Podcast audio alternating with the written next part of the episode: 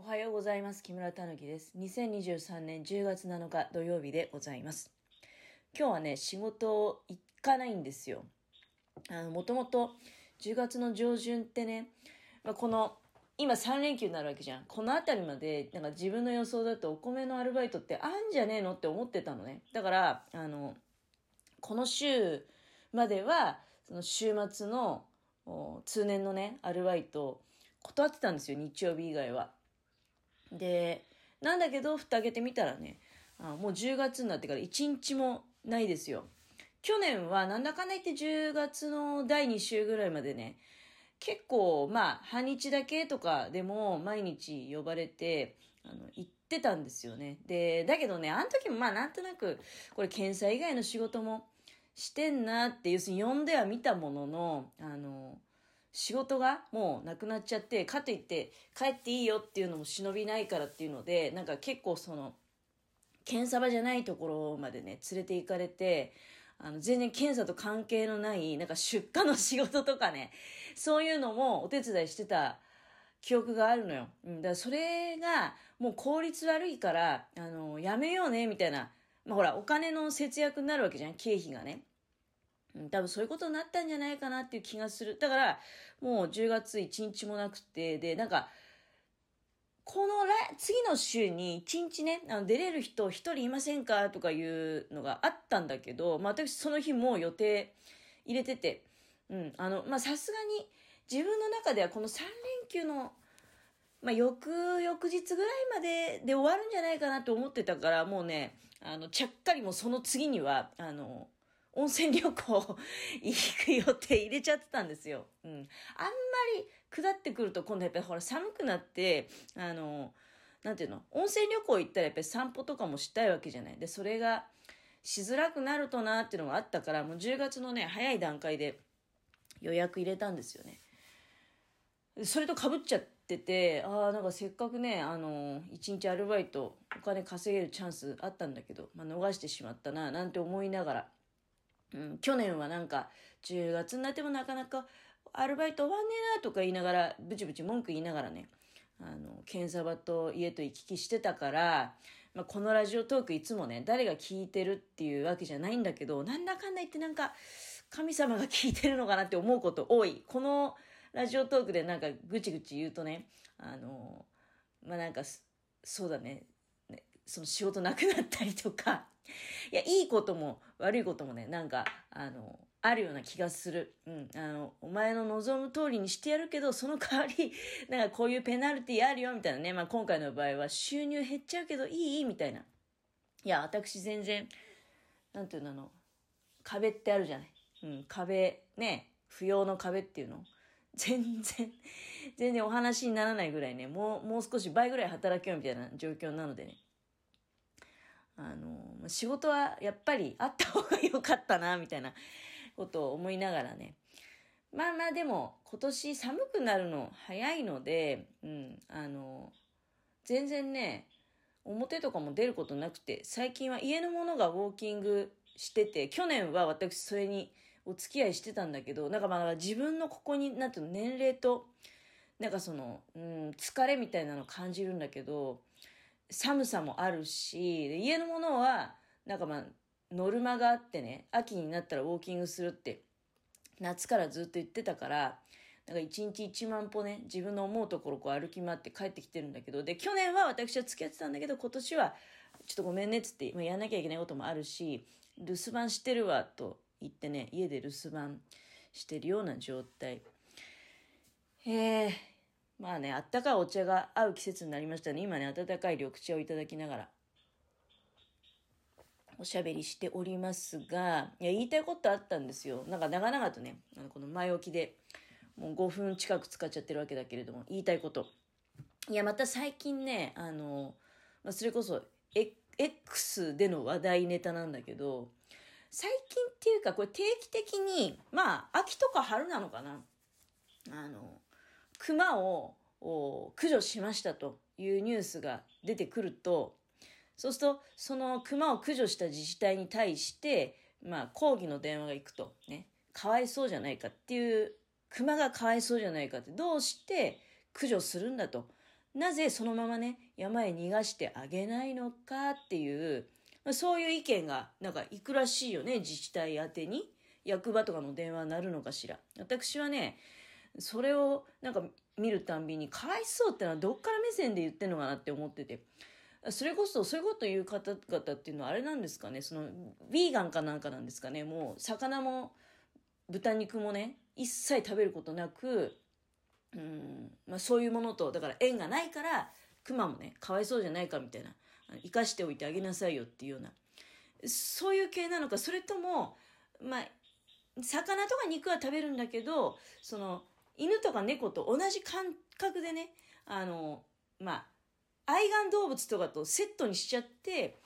命をその、粗末にしたらかわいそうみたいな、そういう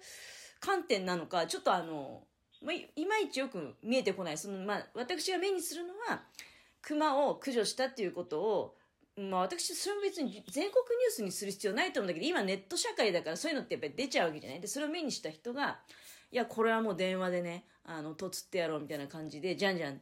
役場の電話を鳴らして、で、他の業務が手につかないまあ、そういうことが話題になるぐらいだから、まあ正直困り果ててる。電話が良くなっちゃってみたいな。電話を取ったら、全然関係のない地域の人がね、なんで熊を、あの、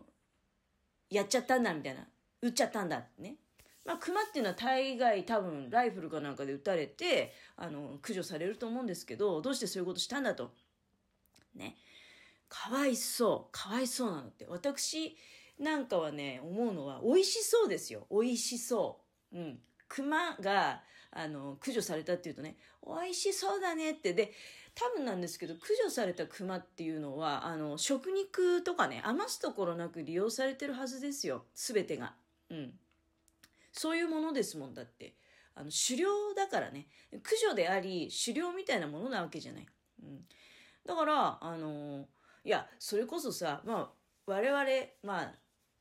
一応まあ食物連鎖のかなりトップクラスの方だと思うんだけど、今や熊ってさ、なんていうの昔はその、鈴とかラジオの音とか鳴らしておけばね、人間が山に入っても、で、そしたらその鈴とかラジオの音を聞いて、熊はね、いや、基本的には遭遇したくない間柄だったんですよ。我々、熊と人間って。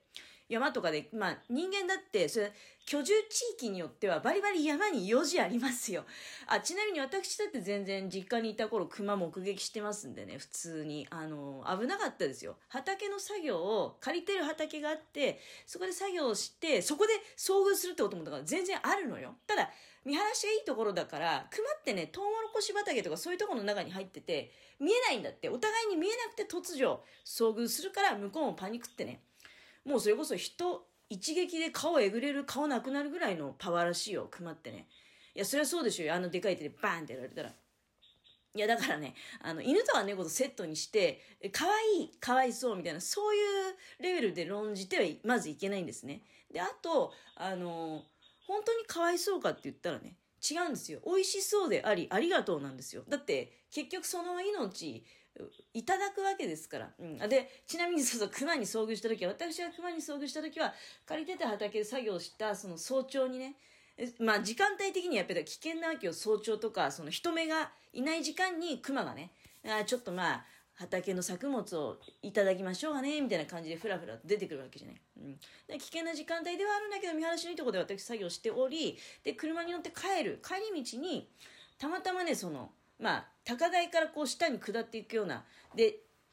右側がね、川が流れてるような、そういうエリアがあったのよ。まあ、それも具体的な地域名言えばもうあれなんだけど、そこを車に下っていったら、もう10メーターぐらい前を親子が一番危険なシチュエーションだよね。親子熊がさ、走ってたの。でも多分我々、我々がっていうか私があの時一人だったんだよね。車に乗って、で、こうブーっと、後ろからね、ついていくような格好になったから、ああ、逃げろ逃げろっていう感じで多分ね、あの、親子で、まあ子供もいるから、やっぱ危ないっつって逃げてってはくれたと思うんだけど、その時私軽自動車乗ってたんですけど、多分軽自動車とかだと、熊当たったら、まあ、要するに事故ったらね、熊が向かってきて止めきれずに事故った場合はもう完全にいろんな意味でやばいと思いますよ。あの大きさ的には軽自動車の半分ぐらいはあったと思いますのでね目視での10メーターぐらい離れてたからそれそれなりのサイズには見えるんだけどあれを近くで目の当りにしたら大変なことになりますよ。でその時はね私はもちろん家に帰ったら即あの役場に電話して要するに注意情報を流してもらうためにね他の家の方にあの農作業する時とか気をつけましょうみたいな広報してもらうために報告しました。いやそんな世界よ。あの山に返してあげたらどうなのとかいうことじゃなくてで本来その私どもと熊って出会いたくない間柄だったのが最近はどうもさあっちもね私が熊のこと美味しそうって思ってるけど向こうもどうやら人間を見てなんか美味しそう獲物が近づいてきたみたいに認識しつつあるらしいんじゃない？奴らもバカじゃないのでね。たまたま襲って、まあ、手についた血を舐めてみたらいけんじゃね？みたいな。なんか食えんじゃねえの？みたいになっちゃってそうすると今度逆に鈴の音とかラジオの音がさあ人間がいますね。っていうなんか逆になっちゃってるような現象もあるらしいじゃない。だからそういうことを考えるとね、あの、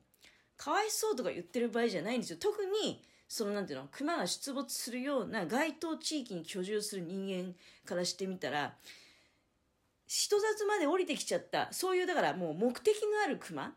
餌を食いたい、人間を食いたいでもないけど、目的のある熊を、あの、やっつけなきゃいけないっていうのはね、これはもうあの、地元の人からしてみたら、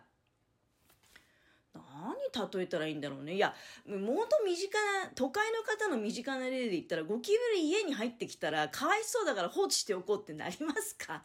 ならないでしょ。叩き潰して殺しますよね。で、表にパッてね、投げると。いや、そのまま表に逃がしたって、また入ってくるかもしれないけど、結局、まあ、潰して殺しますよね。それと同じことなんだと思いますけどね。